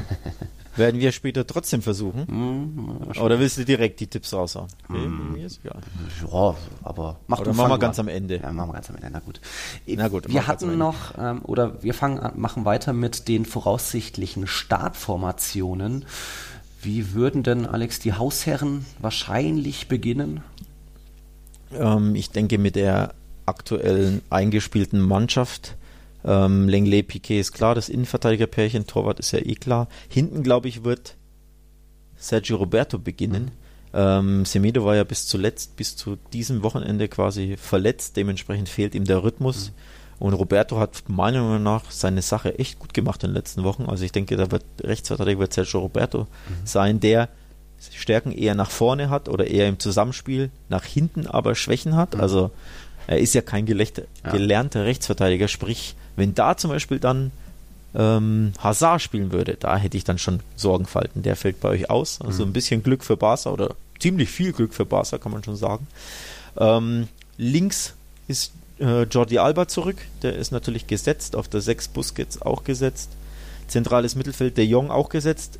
Und jetzt ein kleines Fragezeichen, wer neben ihm spielen wird. Zuletzt hat Rakitic immer gespielt, weil Arthur ähm, Probleme mit dem Schambein hat. Mhm Da weiß man noch nicht, ob der rechtzeitig fit sein wird. Ich glaube nicht. Ähm, wenn dann höchstens auf der Bank. Ich kann mir nicht vorstellen, dass er quasi von der Verletzung direkt in die Stammelf hm. rotiert. Dementsprechend wird da höchstwahrscheinlich Rakitic wieder beginnen. War, war das auch das ähm, Schambein wirklich bei Arthur? Da gibt es ja auch Gerüchte, er hat auch privat hier und da ein paar andere Dinge laufen. Ja, gibt mal hier Shisha-Bilder, aber weiß man nicht, oder? Sind nur Gerüchte? Offiziell Schambein, okay. dabei belasse, belasse ich es. Okay. Ähm, genau, und vorne natürlich MSG. Ja. Messi, Suarez, Griezmann. Die sind jetzt ja. auch in Form. Ich, ich versuche es gerade zu sehen. Die haben sich jetzt besser eingespielt. 33 Tore zusammen schon, die drei wettbewerbsübergreifend, ja. 14, 12 und 7. Diese Zahlen ja. hast du mir immer voraus, ne? Ja, die habe ich immer nicht so parat. Stark. Ja, Wie wir uns hier ergänzen. Mr. Ein Traum. Mr. Chip. Ähm, ja. stattliche Truppe. Rakitic jetzt wieder dabei. Ich glaube auch jetzt auch schon fünfmal hintereinander gestartet. Ja, irgendwie ja. sowas, ne? Aber genau, also in der Absenz von Arthur hat er jetzt echt die, ja, die wieder in die Mannschaft gefunden, auch weil Vidal schwäche, schwächere Partien hatte. Das wollte ich gerade sagen, ähm, wenn Real kommt, könnte doch auch gut King Arturo spielen, oder? Könnte so, auch so eine sein, neue Note mitzubringen. Kann natürlich immer sein, aber er hat einfach in seinen letzten Auftritten keine guten Leistungen gezeigt. Also auch teilweise, ja, es ist überzeichnet, das zu sagen, aber wie so ein Fremdkörper, weil er eben so hera äh, heraussticht in seiner Art und Weise, weil er so anders ist, ne? weil er so viel kämpft, mhm. weil er teilweise ja mhm. einfach auffällt von seinem Spielstil, weil er nicht so zum Rest der Mannschaft passt. Und deswegen ist er als Joker eigentlich immer wichtiger in Spielen, in denen es nicht so läuft oder wenn, wenn Barca mehr Wucht braucht oder mehr Kampfkraft oder hinten raus einfach so ein verrücktes Element, ne, das so Unruhe stiftet durch Läufe in die Tiefe zum okay. Beispiel ähm, dementsprechend als Super Joker ist, ist Vidal einfach besser. Mhm. Dementsprechend glaube ich, dass Rakitic beginnen ja, wird. Wahrscheinlich, okay. Bei Real Madrid gibt es auch noch so ein, zwei Fragezeichen. Hinten ist es eigentlich ja. eine klare Sache. Courtois Übrigens, der, Un der Unterschied zwischen euch und Barca, das ist die einzige Nicht-Parallele, ist, dass Real Madrid einige Verletzungssorgen hat. Ne? Ja, das sind genau. fünf, die wirst du uns jetzt berichten. Fünf Patienten aktuell. Ascensi natürlich äh, wird erst wieder im Ab März, April mit seinem Kreuz- und Innenbandriss dabei sein. Hazard erst wieder zum Jahresanfang, wenn es ja. gut läuft. Supercopper, wenn es blöd läuft, erst Mitte Januar oder noch später. Lukas Vazquez ist schon länger außen vor, Marcelo auch.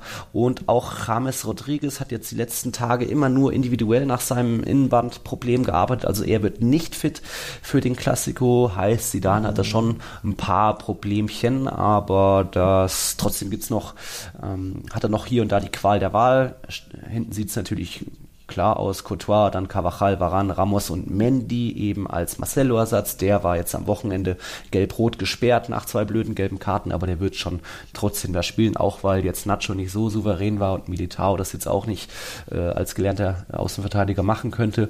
Mittelfeld dann wird vermutlich wieder Modric zu einer Pause kommen und dadurch wieder Casemiro reinrotieren. Also sieht das Mittelfeld wahrscheinlich mit Valverde, Casemiro groß aus und da auch vielleicht Valverde ein bisschen Thema Manndeckung für Messi, so wie das ja in den letzten Jahren oft mit äh, Matteo Kovacic gegen Messi war als Manndeckung, zumindest unter Sidan, bleibt noch abzuwarten. Dann ist vorne eben noch Fragezeichen Kommt jetzt Bale wieder zu seinem ersten Startelf-Einsatz seit langem, natürlich Benzema gesetzt wie kein anderer und dann immer noch das Fragezeichen, traut sich Zidane erneut mit Rodrigo oder versucht er doch einen vierten Mittelfeldspieler, wie auch jetzt in Valencia, da hat dann sogar ein Isco gespielt, wo es auch darum geht, hey, erstmal den Ball halten, erstmal ja. Sicherheit äh, bringen ins eigene Spiel, lass die, den Gegner sich müde laufen.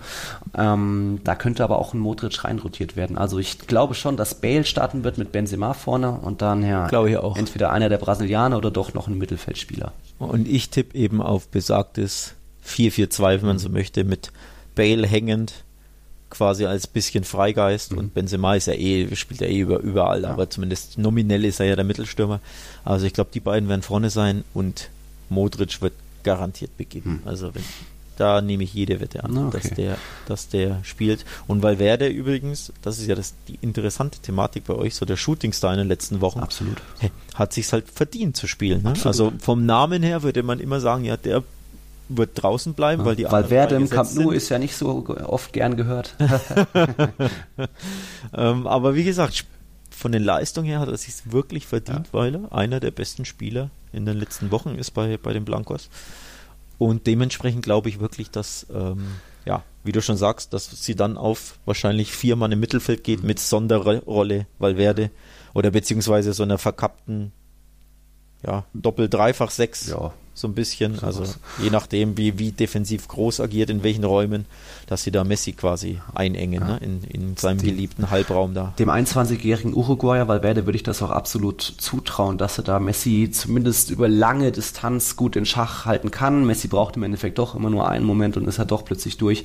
Aber Valverde bringt so ein Element mit, was den Königlichen auch jetzt in diesem ganzen Kalender ja oft abging. Einfach so Einsatz, Box to Box, über Löcher stopfen, Balleroberung erahnen, einfach auch mit mit, mit so einer gewissen Spielintelligenz wissen, in welches Loch stößt du vor, wo gehst du jetzt drauf, wo sicherst du ab? Und das bringt dir alles schon mit mit seinen 21 Jahren, ist da so aktuell der Rookie der Saison, noch vorne im Rodrigo Goes, der ja auch schon, ich glaube, sechs Saisontore hat, also Valverde ist da extrem wichtig und bringt eben auch immer mal dann eine Modric eine Pause, was wichtig ist in seinem Alter, Toni Kroos ist auch öfter mal jetzt, ähm, kriegt mal Verschnaufpausen, was super wichtig ist bei diesem, in diesem hohen ähm, Rhythmus, wo, wo du so oft englische Wochen hast. Und und deswegen ist das Mittelfeld aktuell richtig in Shape und auch die Verteidigung steht ja oft. Real Madrid hat jetzt auch schon einige Male zu Null gespielt. Courtois ist voll im Saft, auch jetzt dank dieser, dieses, dieser Torvorlage gegen Valencia. Man hat nur zwölf Gegentore in La Liga, also da ist Real Madrid schon ganz gut drauf. Natürlich muss dann vorne auch mal einer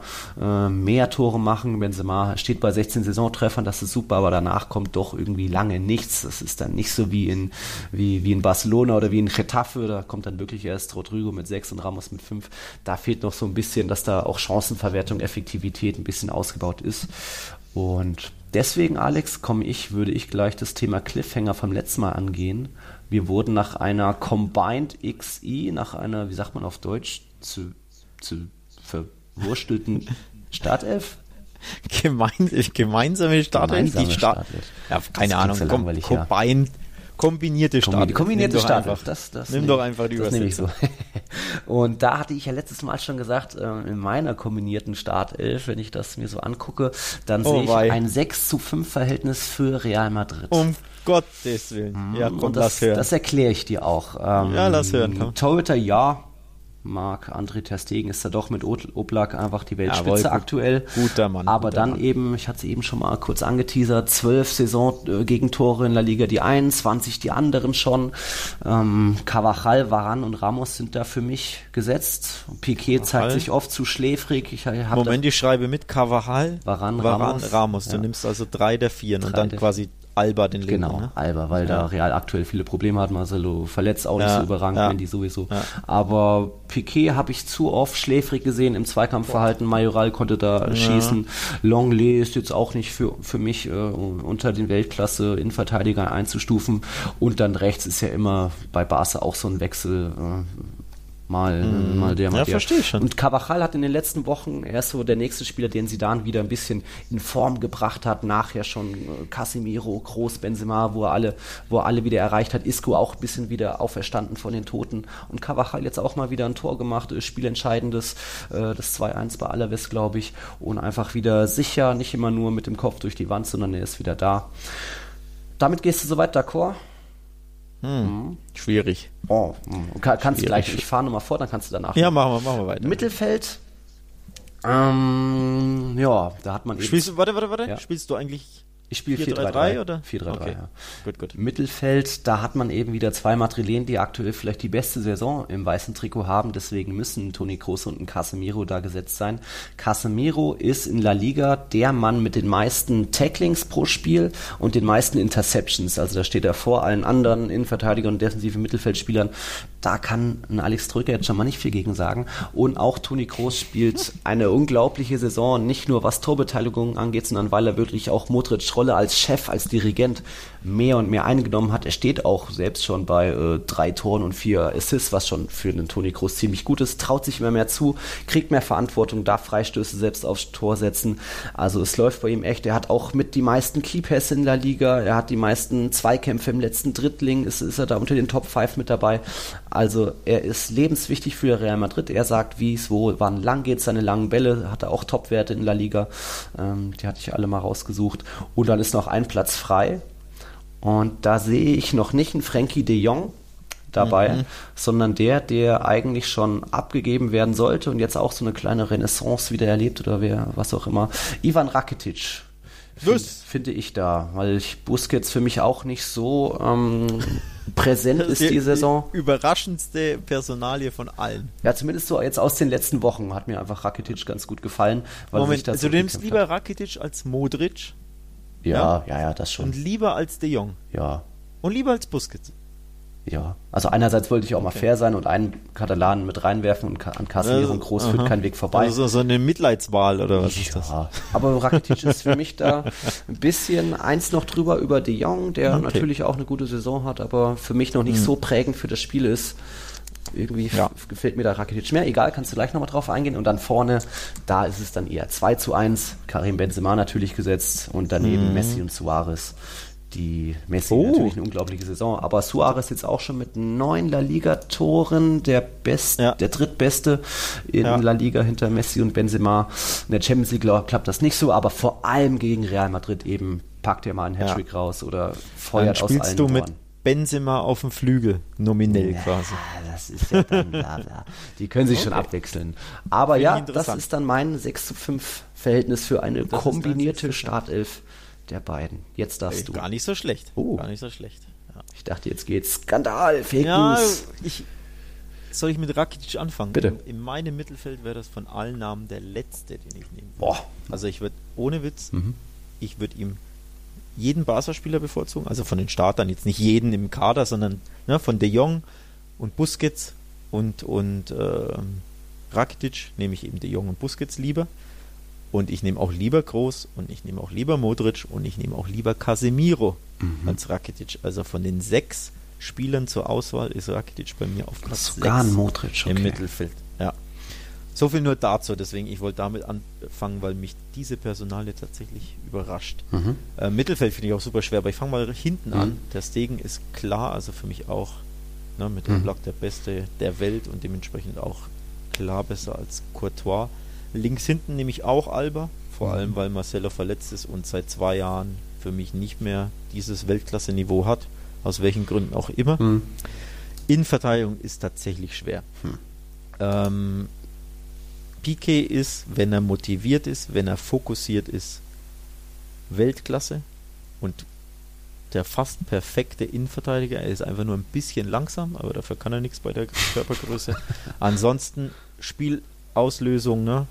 Erfahrung, alles, alles da, was ich mir wünsche. Die Frage ist, wie motiviert ist er? So, wenn es als, also morgen gegen Osasuna oder Huelva geht, dann kann ich verstehen, dass du hm. ähm, Varane und, und Ramos bevorzugst, aber es wird ein Klassiker sein. Da ist keiner motivierter als Piquet. Okay, vielleicht Ramos noch. Hm. Aber aufgrund dessen, dass es wie gesagt morgen ein Klassiko ist, äh, übermorgen besser gesagt, mhm. oder Mittwoch, ja, je nachdem, Mittwoch. wann das Ding angehört wird und ausgestrahlt wird. Also deswegen nehme ich Piquet. Mhm. Ähm, genau, Varan und Ramos ist dann die zweite Frage, denn die Langley überzeugt mich auch nicht immer ganz. Ich glaube, der hat nicht ganz das Niveau. Also nochmal, man, man spricht auch ne, von, von einem Klassiker nochmal und da ist es mhm. einfach der Stellenwert des, des Spielers auch irgendwo wichtig, für mich zumindest, und die Erfahrung in diesen Spielen. Und ich denke dann nämlich tatsächlich, dass unser geliebtes Nationalmannschaftsduo Piquet Ramos als mhm. Innenverteidigung. Okay. Rechts hinten tendiere ich auch zu Carvajal. Ähm, formmäßig bin ich mir unsicher, wie seine Form ist. Ach, doch, doch, ist wieder eher deiner Meinung. Nach oben zeigen. Ähm, ich bin generell nicht der größte Fan von Sergio Roberto als Rechtsverteidiger, weil, nach, weil er nach hinten so krasse Schwächen hat. Mhm. Jetzt in letzter Zeit ist er wirklich gut in Form, also jetzt seit, keine Ahnung, drei Wochen plus minus. Mhm. Aber overall, glaube ich, ähm, all around der bessere Spieler ist Carvajal. Dementsprechend würde ich da eher Carvajal nehmen. Also steht es aktuell 3 zu 2, ne? Viererkette 2-2, mhm. Torwart der Stegen. Mittelfeld schwierig, hm. muss ich echt sagen, muss ich echt sagen. Ähm, Sechser nehme ich Busquets, obwohl Casemiro klasse ist für das, was ihr braucht, für die Mannschaft, die ich haben möchte, für den Fußball, den meine Mannschaft spielen will, ist mir Busquets lieber. Ähm, durch seine Ballsicherheit, seine Spielintelligenz etc. etc. Aber wirklich krass. Wenn ich also ich tendiere auch dazu mit Doppelsechs, dann nehme ich vielleicht Casemiro, weiß ich noch nicht. Ja, Ähm, Habe ich noch zwei Plätze? Was? Muss ich Casemiro Busquets? Wollt. Nee. nee. Ich wollte gerade sagen, wenn ich eine Doppelsechs nehme, aber ich, wir wollen ja lieber zwei zentrale Mittelfeldspieler. Ja. Wir mauern ja nicht, ne? Ja. So, und dann nehme ich eben Modric auf im rechten zentralen Mittelfeld. Und dann nehme ich De Jong oder Groß. Wie gesagt, Rakitic für mich außen vor. De Jong oder Groß, das ist echt schwierig. Lass ich mal offen. Mhm. Oder? Na gut, dann. Die Sache, ich, nee, ich erkläre es mal so. De Jong ist ein super Spieler, aber bei Barca noch nicht zu hundertprozentig ja. angekommen im Sinne von, von seiner Rolle, im Sinne vom Zusammenspiel, Sag im Sinne ja. von Impact auf die Mannschaft, ja. was aber kein Vorwurf ist, sondern das ist ja normal. Er kommt aus der Eredivisie, ja. ist 21 Jahre alt. 22. Die Mannschaft, 22, die Mannschaft hat vor allem zu Beginn der Saison massig Probleme gehabt. Ähm, dementsprechend tendiere ich aktuell eher zu groß, mhm. muss ich echt sagen.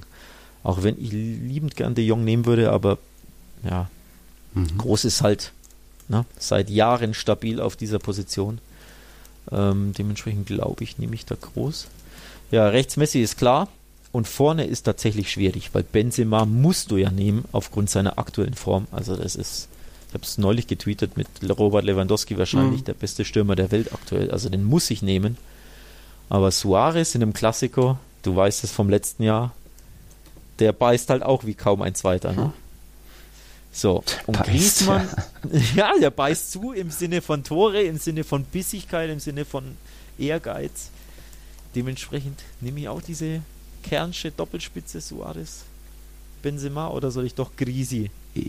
Ja, da wird es jetzt langsam eng. Oder nehmen jetzt wir, schon viel Mittelfeldspieler, hast du noch oder zwei nehmen wir, ich frage an dich, können wir Hazard nehmen, wenn er verletzt ist? Oder mhm. quasi durch die Verletzung ist er außen nee, vor? Oder, glaub, oder blenden vor. wir Verletzungen außen? Die äh, blenden wir aus, ja. Blenden wir aus. Ja. ja. Gut. Also du hattest ja vier Mittelfeldspieler, deswegen gehen auch eh nur noch zwei Offensive.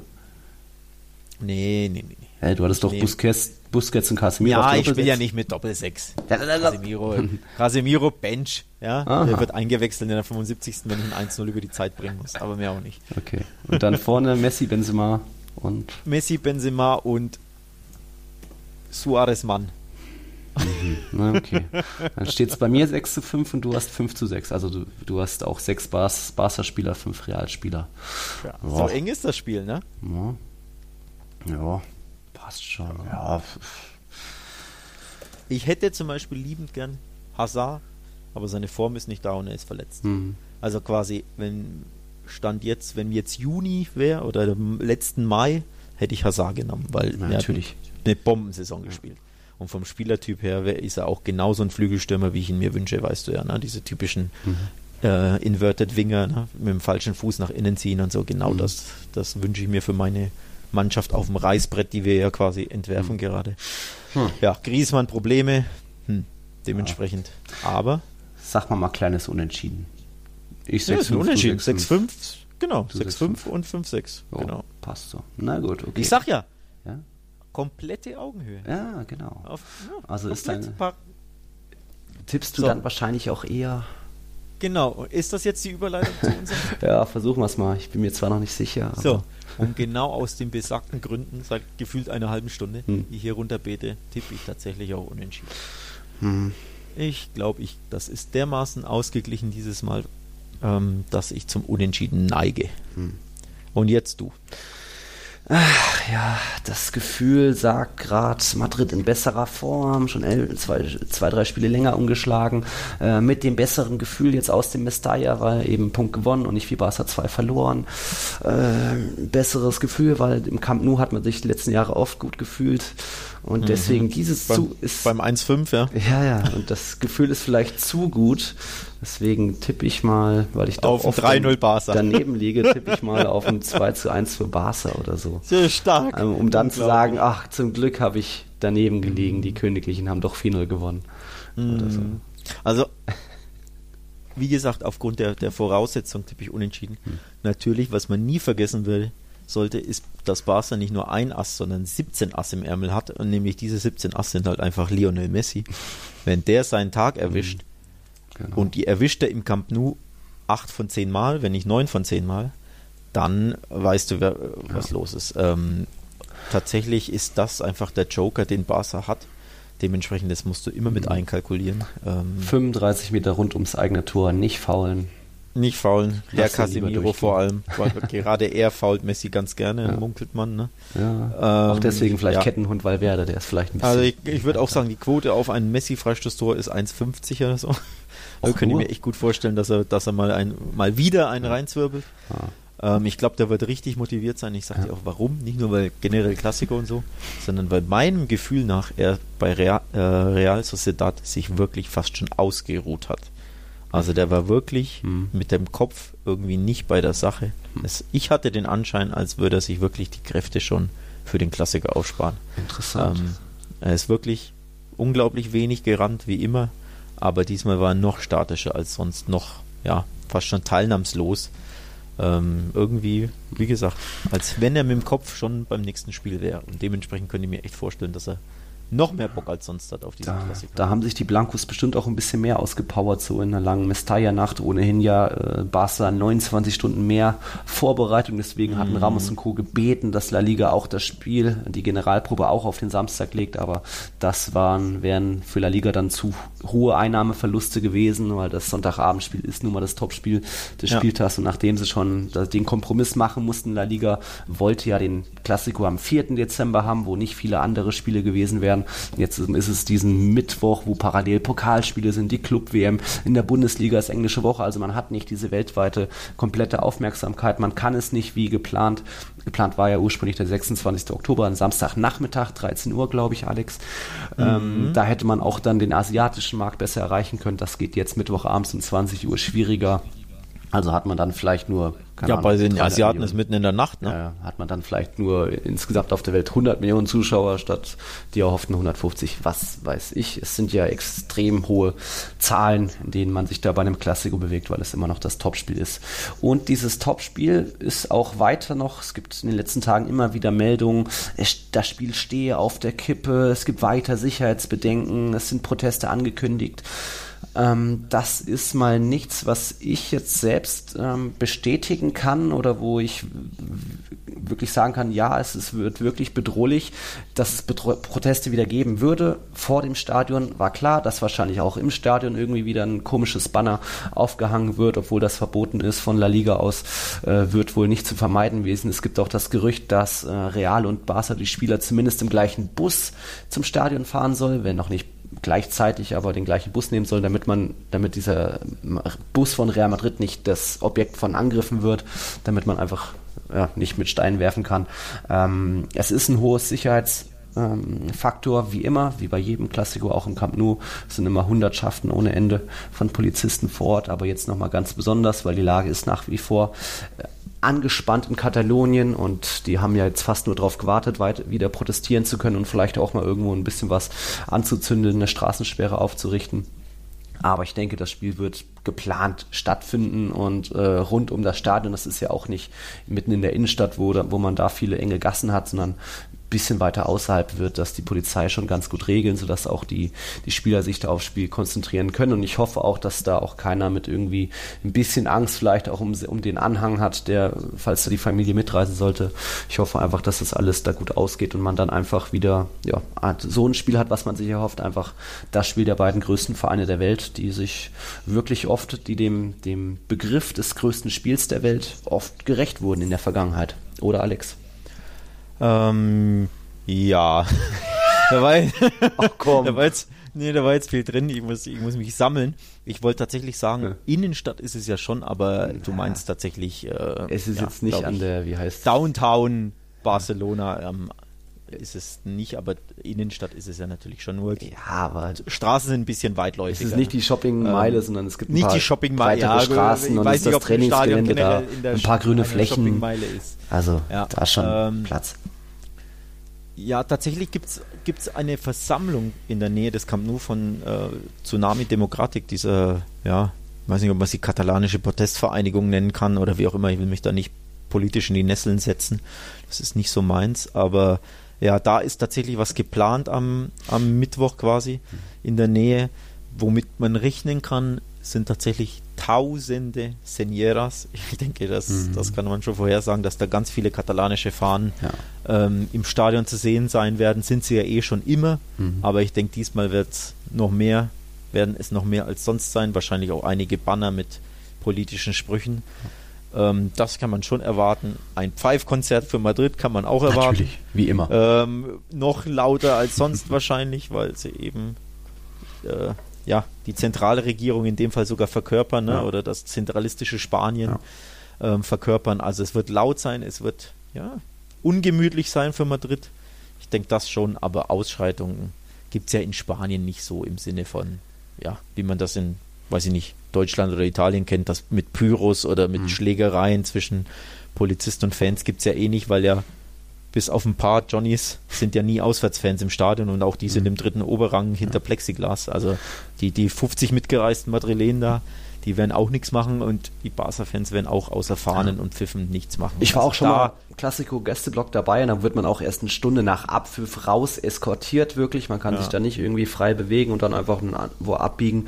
Also das ist schon so abgeriegelt, dass man da gar nicht in Kontakt kommt, ja. kommt mit den anderen mit den anderen Fans. Man muss halt aufpassen, das hatte ich schon mal im Realtrikot dann zum Stadion gegangen, dann wird man mal bespuckt, man, einer reißt an einem, irgendwie, das war nicht ganz so cool. Echt, Deswegen, ist das so? Ja, das war dann 2016, okay. der erste Klassiko vom Sidan 2-1-Sieg. Ähm, ja, ich, das würde, da sage ich aber nicht, dass es das in Madrid nicht gäbe. Also das ist jetzt völlig ähm, schuld. Also ich habe schon, ich habe schon mitten im Camp Nou bei einem Klassiko einen im Cristiano Ronaldo Trikot inmitten von Barca-Fans nach dem Spiel das Stadion verlassen sehen. Der war also nicht im Auswärtsblock, sondern du kannst ja, du kannst ja heute zum Beispiel noch auf der, auf der Website bei Barca die Ticket, hm. Tickets kaufen, ganz normal. Ähm, die sind im, im freien Vorverkauf noch erhältlich, auch wegen den Preisen und wegen der Anschlusszeit. Über die Preise könnten wir übrigens auch sprechen, wenn du möchtest. Hau raus. Kein, das billigste Ticket kostet 180 Euro. Das, das billigste, das günstigste Ticket im dritten Oberrang, die Feldstecher Lounge. Ja? Ich dachte 165. Nee, Ach, 180 billigstes Trikot. Äh, Trikot sag ich schon. Ja, Ticket. Ticket. Ähm, Boah. Wobei Trikots kosten ja genauso. Ja. Aber nee, Spaß beiseite. 100, habe ich 180 gesagt? 169 war das billigste. So, im dritten okay. Oberrang. Hm. 100, hm. Ich, ich habe es nochmal aufgerufen. Hm. 169 das billigste. Der nächste Schritt ist dann 189. Und so gerade auch ganz das unten ist im, am Spielfeld. Auch das dran. ist im dritten. Und dann geht es halt bei zwischen 200 und 300 weiter für die normalen. Normale. Also keine normalen VIP mit Champagner genau, und nee, nee, äh, Bartomeu nee, also, massiert dir die Füße, sondern. Ja. Genau. Boah. Also wirklich krass und auch deswegen gibt es heute noch massig Tickets ähm, auf der auf der Gästeblock kostet 135 Euro und das ist ein ziemlicher Scheiß-Gästeblock, weil man hat so reflektierende Scheiben vor sich, ein paar Pfosten, also eingeschränkte Sicht. Genau. Der Wind ja. zieht durch, wenn es regnet, es gibt kein Dach da oben. Also das ja. ist ziemlich äh, schlecht, hat mir ja. gar nicht gefallen da. Nee, aber ich wollte darauf hinaus, dass du kannst dir ganz normal als Madrid-Fan auch ja. überall ein Ticket kaufen, kein Problem, gibt es auch immer wieder. Was die letzten Jahre hab, nicht so war, die Nachfrage ist bestimmt auch ein bisschen abgeebbt und eben auch die Preise gestiegen deswegen. Die Preise sind einfach, also das ist eine, bezahlbar.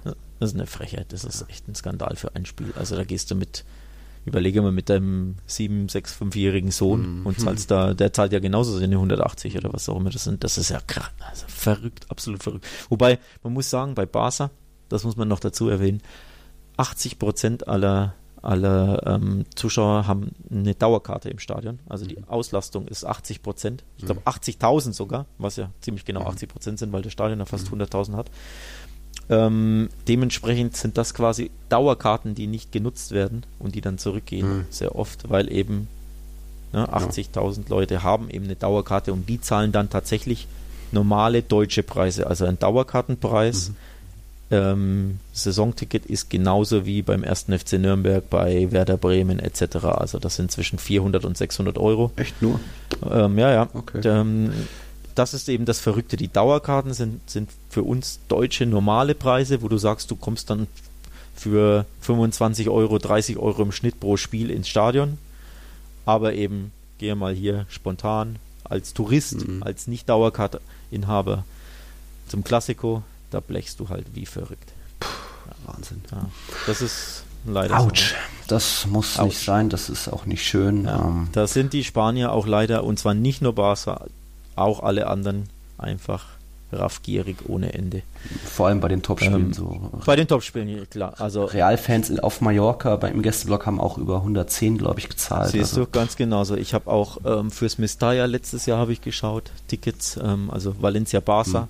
Da war das günstigste Ticket, glaube ich, auch 99 oder 100 Euro, also auch für Heimfans.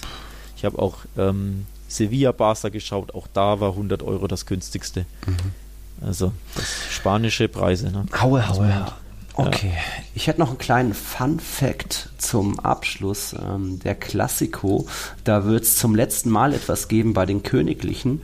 Denn die sind in diesem Spiel, wird das letzte Mal sein, dass sich Real Madrid als amtierender Club-Weltmeister bezeichnen darf. Sprich, das letzte Mal laufen sie mit dem Club-WM-Patch auf dem Trikot auf. Das wird dann nach 1078 Tagen und 176 Spielen waren sie durchgängig. Ähm, so gesehen die offiziell beste Mannschaft der Welt.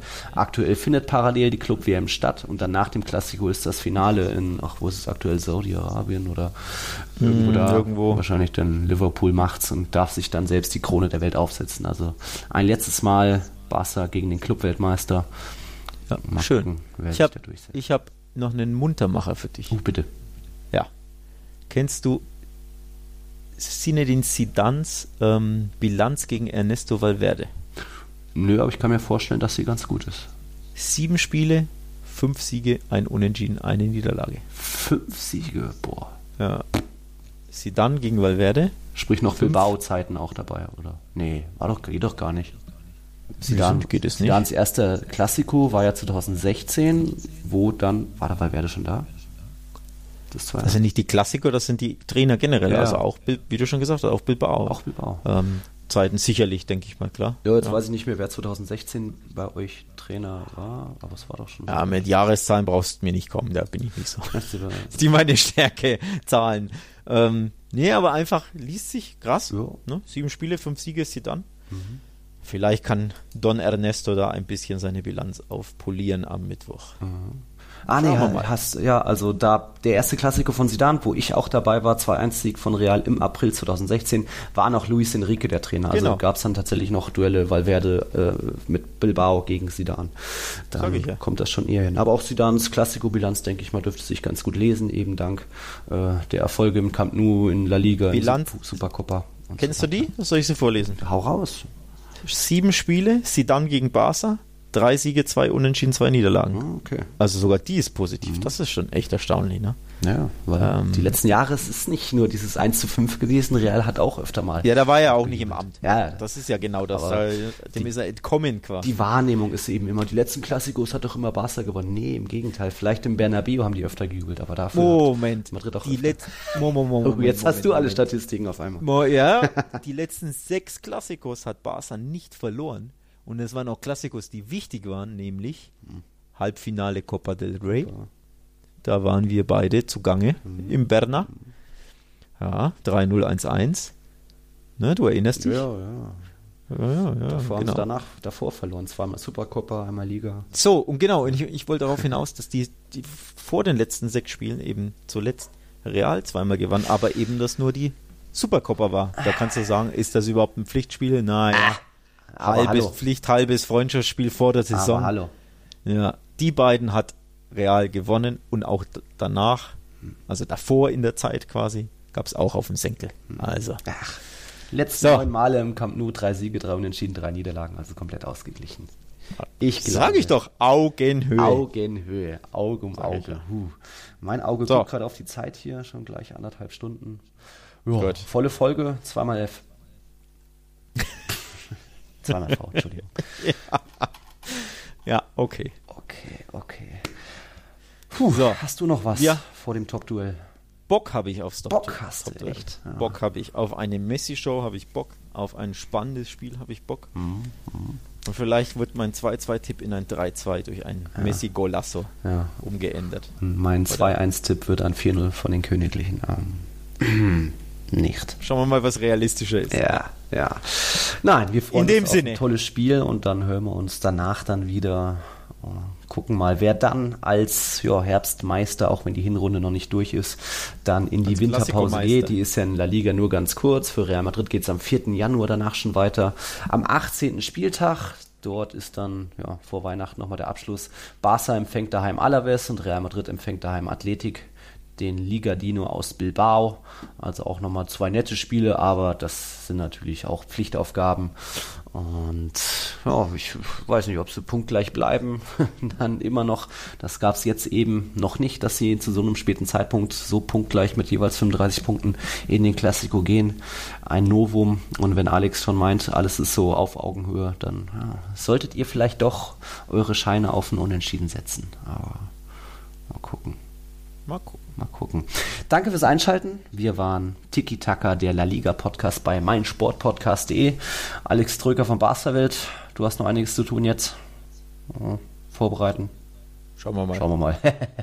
ich, Nils Kern von Real Total, habe nichts zu tun. Ich habe ja fleißige Redakteure, die schon, die immer viel vorlegen. Wir haben natürlich auch schon viele Artikel vorbereitet und es kommen immer noch tolle Geschichten auch zu Laurie Cunningham und Luis Figo, was es so rund um Klassiko immer gibt. Also schaut bei uns auf der Seite vorbei, dann verpasst ja. ihr nichts. Bei Barca-Welt natürlich genauso. Pressekonferenzen. Übrigens bei uns, ja.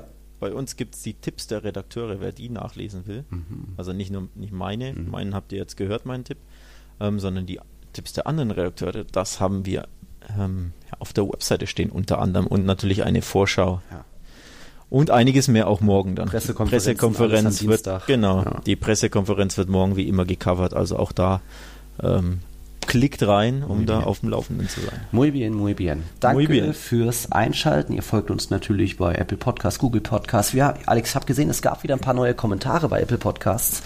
Den werden wir uns so? dann mal demnächst widmen. Also mhm. vielen Dank da schon mal an die zwei, drei, die geschrieben haben. Ähm, wenn ihr Fragen habt, einfach gerne auf unsere Twitter-Seite Tiki Taka Pod mit jeweils mit Unterstrichen oder einfach bei Barsterwelt oder Real Total in den Kommentarbereich unter dem Artikel. Dann gehen wir darauf gerne ein. So hören wir uns dann nach dem nächsten Spieltag und mal gucken, wer dann wen auslachen kann oder wie oft, wie ob ich dann wieder die meine Joker-Lache auspacken kann. Schön wär's. Ja, ich bin gespannt. Ja, mach's gut, Herrschaften. Danke fürs Einschalten. Hasta la próxima. Ciao.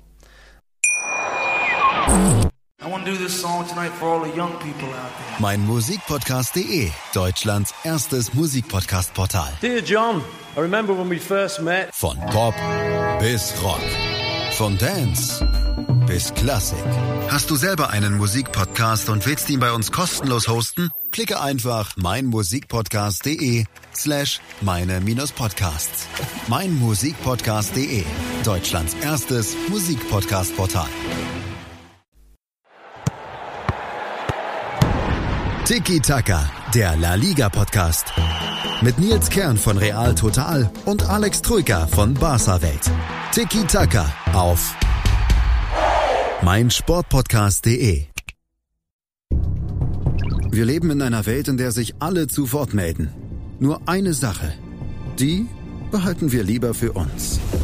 Guck dir mal deine eigenen Masturbationsfantasien an und frag dich mal, welche davon ohne Angst, Unsicherheit, und auf Entspannung basiert. Beziehungsweise Sex. Der Podcast für Paar- und Sexualprobleme. Hast du innerlich eine Rechnung offen und willst du diese Rechnung begleichen oder sagst du, okay, ich möchte in eine zufriedene und liebevolle Beziehung finden? Bettina Utzler und Robert Cordes, Sexualtherapeuten des Instituts für Beziehungsdynamik Berlin, sprechen das an, was sich sonst keiner traut. Professionell, einfühlsam, kompetent. Wir sehen die Welt danach anders. Wir sehen Beziehungen danach anders. Wir sehen uns selbst auch anders. Beziehungsweise Sex. Der Podcast für Paar- und Sexualprobleme. Überall, wo es Podcasts gibt. Außer bei Spotify. Punk in all seinen Facetten mit Felix Amrein. In der aktuellen Ausgabe Papala Punk spreche ich mit Rodi und Marco von der Press Punk Band 100 Kilohertz. Die haben gerade mit Stadtland Flucht ein neues Album herausgebracht und außerdem sogar zwei Record-Release-Shows gespielt. Wie es ist, aktuell Konzerte zu spielen und wie die Entstehungsgeschichte des Albums ist, hört ihr im aktuellen Podcast. Auf meinmusikpodcast.de